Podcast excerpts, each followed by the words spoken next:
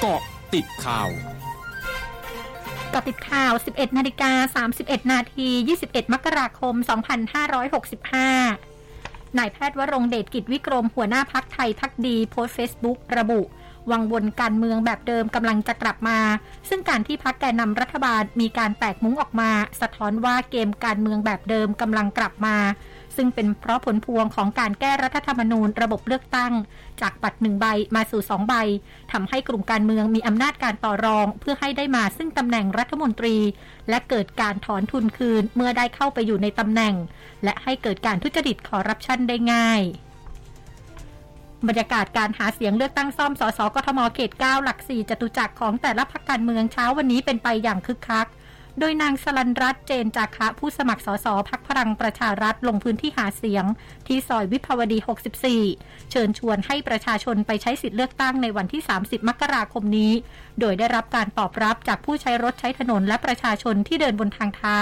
มีการจอดรถเพื่อทักทายและขอถ่ายรูป อีกทั้งมีการส่งเสียงทักทายด้วยเสียงแตรรถ ขณะที่นายรุ่งโรธอิบรอฮิม ผู้สมัครสสพักไทยศรีวิไลลงพื้นที่หาเสียงที่ซอยวิภาวดี 64 เช่นกัน โดยมีนายมงคลกิจสุขสินธารานนท์หัวหน้าพักและสสพักไทยศรีวิไลช่วยหาเสียงด้วย ซึ่งได้เข้าไปพบปะพูดคุยกับพ่อค้าแม่ค้าและประชาชน ที่เข้ามาจับจ่ายซื้อสินค้าในตลาด และได้รับการตอบรับเป็นอย่างดี พาณิชย์จังหวัดสุราษฎร์ธานีเปิดตลาดนัดขายหมูราคาถูก 500 กิโลกรัม หมดเกลี้ยงภายในเวลาไม่ถึงชั่วโมง ติดตามรายงานสดกับคุณสุวรรณีบันดิศักดิ์ทีมข่าวอสมทสุราษฎร์ธานี m c o t News FM 100.5 ค่ะ สวัสดีค่ะ คุณสุวรรณีคะ ค่ะ สวัสดีค่ะ คุณภัยปัญญาคะ เมื่อช่วงเช้าที่ผ่านมาที่สารกลางจังหวัดสุราษฎร์ธานี พาณิชย์จังหวัดร่วมกับหน่วยงานที่เกี่ยวข้อง เปิดตลาดนัดชุมชน ตลาดประชารัฐคนไทยยิ้มได้จำหน่ายสินค้าอุปโภคบริโภคต่างๆ ให้กับประชาชน ทั้งอาหารสดและอาหารแห้ง เพื่อลดค่าครองชีพ ในช่วงสินค้าราคาแพง โดยเฉพาะเปิดขายหมูชำแหละ 5 ตัว 500 กิโลกรัม หมูเนื้อแดงกิโลกรัมละ 150 บาท ขายหมดเกลี้ยงไม่ถึง 1 ชั่วโมง และยังมีหมูแช่แข็งขนาด 1 กิโลกรัมแพ็คละ 89 บาท ไข่ไก่เบอร์สองแผงละ 99 บาทจำนวน 200 แผง น้ำมันพืช ข้าวสาร ผักสดผลไม้ โดยมีนายวิทวิตตินโต ผู้ว่าราชการจังหวัดสุราษฎร์ธานีมาให้กำลังใจทั้งผู้ซื้อและผู้ขาย โดยผู้ว่าราชการจังหวัดสุราษฎร์ธานีกล่าวว่า ตลาดนัดแห่งนี้เป็นการลดค่าครองชีพให้กับประชาชน ในลักษณะผู้ประกอบการพบกับประชาชน ที่สำคัญประชาชนดีใจ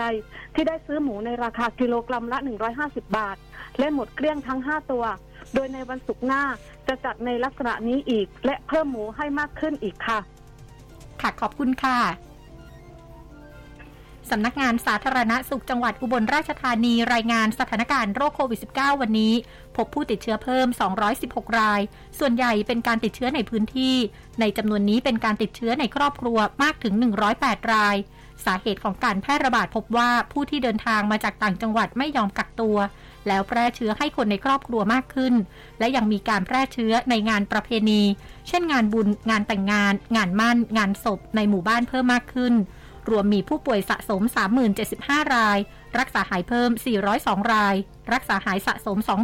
27,470 ราย มีผู้เสียชีวิตเพิ่ม 2 ราย รวมมีผู้เสียชีวิตสะสม 200 ราย ช่วงนาคืบหน้าข่าวอาเซียนค่ะร้อยจุดห้าคืบหน้าอาเซียน